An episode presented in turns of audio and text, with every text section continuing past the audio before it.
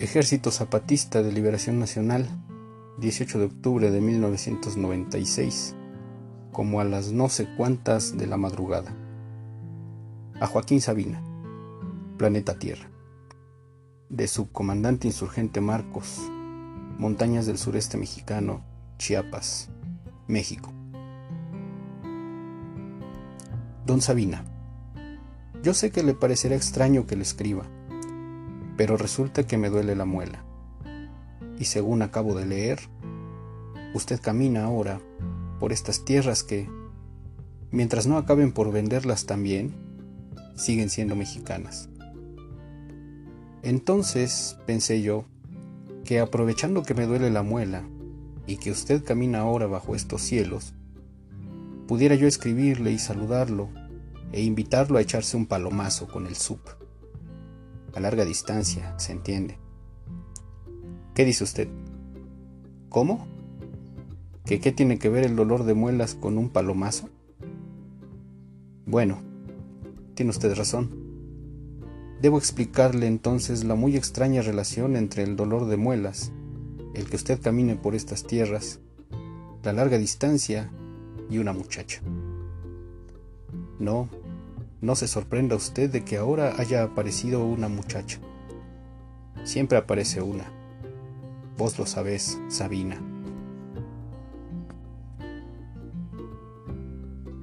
Bien. Resulta que cuando yo pasaba por esa etapa difícil en que uno descubre que ya no es más un niño y tampoco alcanza para ser un hombre, esa etapa, vos lo sabés, Sabina, en que las féminas se transmutan de molestas a interesantes, y hay que ver la de problemas que esto provoca. Conocí a un viejo que, sin que se lo pidiera, decidió que tenía que darme un consejo sobre esos seres incomprensibles, pero tan amables que eran y son las mujeres. Mira muchacho, me dijo, la vida de un hombre no es más que la búsqueda de una mujer. Fíjate que digo una mujer y no cualquier mujer. Y por una mujer, muchacho, me estoy refiriendo a una de única. El problema está en que el hombre siempre queda con la duda de si la mujer que encontró, si es que encuentra alguna, es esa una mujer que estaba buscando. Yo ya estoy viejo y he descubierto una fórmula infalible para saber si la mujer que uno encontró es la una mujer que estaba uno buscando.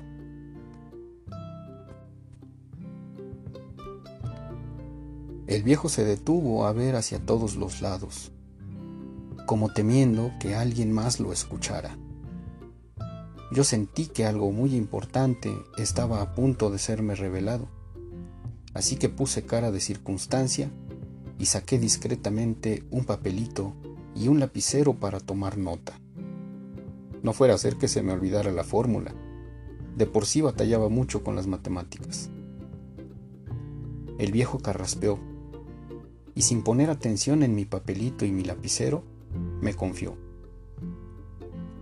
Si tú le dices a una mujer que te duele una muela y ella en lugar de mandarte al dentista o darte un analgésico, te abraza y deja que recuestes la mejilla en sus pechos. Entonces, muchacho, esa mujer es la una mujer que andabas buscando.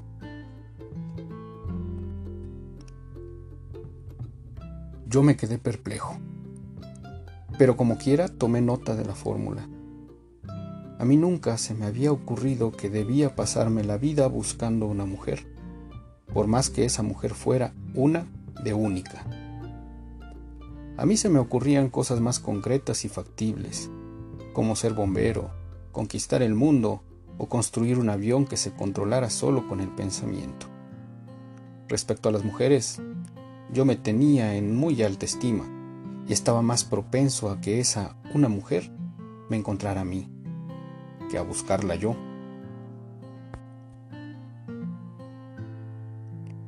Yo tenía como 10 años y una maestra de piano de la que por supuesto estaba enamorado. Mi mayor empeño consistía en mirarle unos pechos que se adivinaban como el mejor remedio dental que tenía a la vista. Por supuesto que le apliqué la fórmula, pero ella solo se me quedó viendo y me dijo que era un pretexto para no practicar en el teclado. Yo de por sí ya sabía que ella no era la mujer de mi vida. Quince años y un piano se interponían entre nosotros. En fin, el caso es que como quiera, seguí el consejo del viejo. Ya se imaginará usted, don Sabina, el desconcierto que provocaba en las muchachas el hecho de que, en cuanto se presentara la oportunidad de estar solos, ese momento en el que el resto de los mortales aprovechan para acercar una mano o unos labios, yo me llevaba la mano a la mejilla y declaraba solemnemente que me dolía una muela.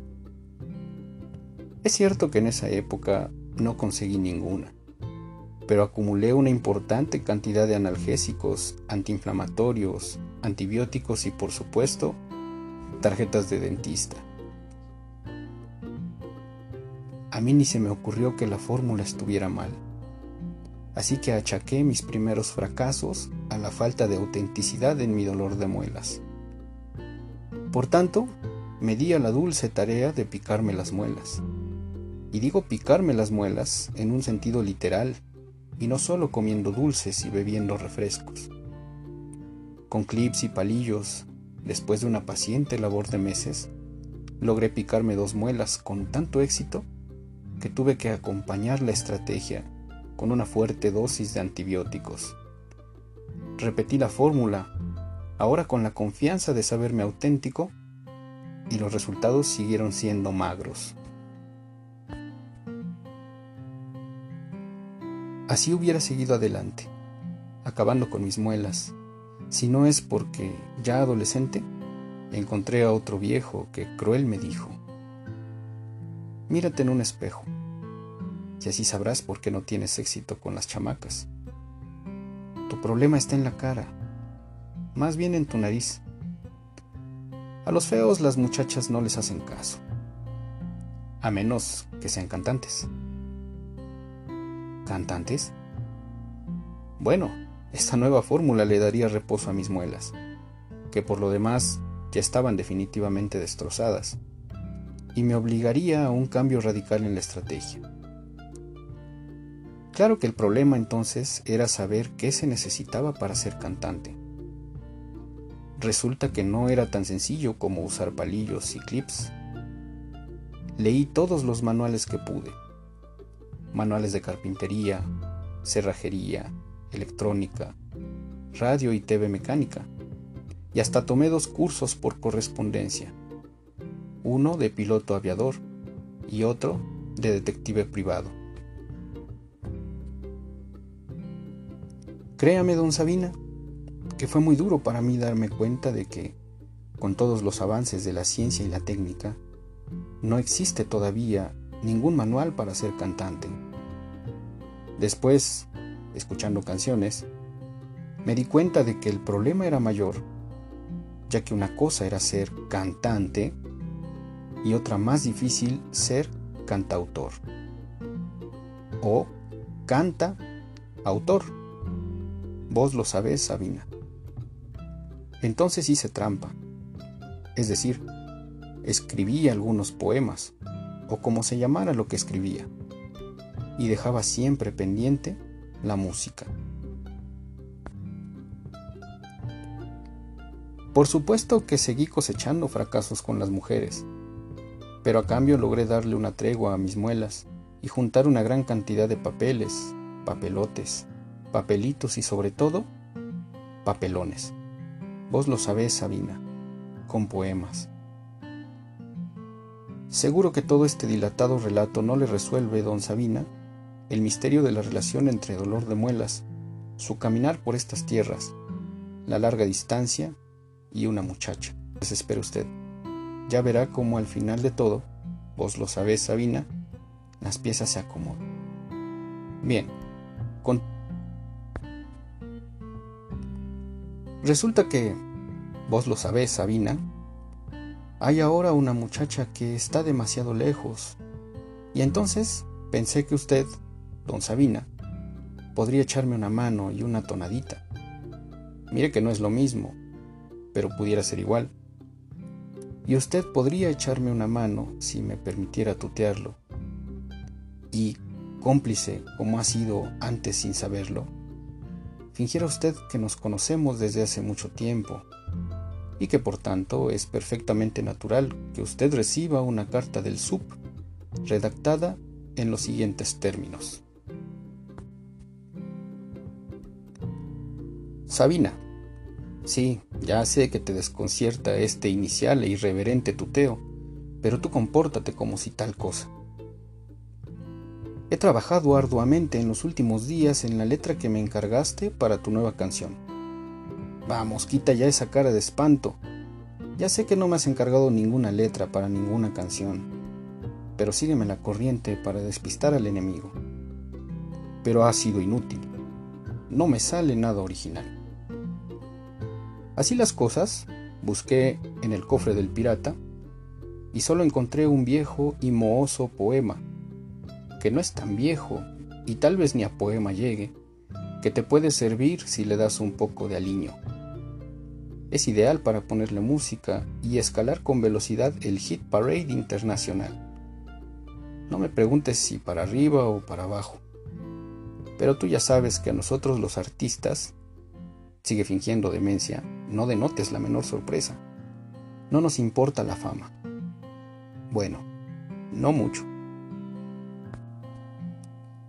En este caso particular, a mí solo me interesa una muchacha que está demasiado lejos para que pueda yo musitarle al oído este poema y arrancarle así, vos lo sabés, Sabina, una sonrisa o una lágrima.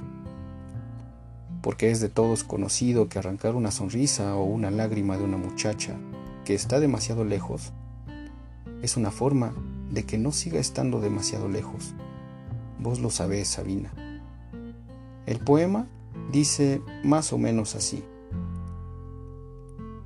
Como si llegaran a buen puesto mis ansias, como si hubiera donde hacerse fuerte, como si hubiera por fin destino para mis pasos, como si encontrara mi verdad primera, como traerse al hoy cada mañana, como un suspiro profundo y quedo como un dolor de muelas, aliviado, como lo imposible por fin hecho, como si alguien de veras me quisiera, como si al fin un buen poema me saliera, llegar a ti. La tonadita puede ir más o menos así, tara, tarará, tarirará, etc. Vos lo sabés, Sabine. El título de la canción podría ser Canción para una muchacha que está demasiado lejos, o Un dolor de muelas para ella, o Un dolor de muelas, Sabina, la larga distancia, una muchacha y el sup. En fin, ya se te ocurrirá algo. El crédito puede ser letra, el sup, música, Joaquín Sabina, o letra y música, Joaquín Sabina, a petición del sup, o como quieras. Vale, Salud y ojalá ella entienda. El SUP. Esta podría ser la carta que usted recibiera y aceptara, don Sabina. Y todo esto viene a cuento porque estaba yo solo, con mi dolor de muela, y leyendo que usted camina por estas tierras. Entonces pensaba yo que usted tal vez estaría de buen humor y magnánimo y que podría contarle yo la historia de los dolores de muelas, mi frustrada carrera como cantautor y una muchacha que está demasiado lejos. Y pensaba yo que podría escribirle una carta tuteándolo y pidiéndole una tonadita para un mohoso poema. Y pensaba yo que usted me perdonaría el tuteo y el pedirle una tonadita para acercar a una muchacha que está demasiado lejos. Y que así se completaría el rompecabezas del inicio. Y no para que me dispense es que le cuento todo esto, don Sabina, sino para que me comprenda. Y comprender, vos lo sabés, Sabina, es otra forma de absolver. Vale, salud y ya sabe usted. Si le sobran por ahí un analgésico o una tonadita, no dude en mandármelos.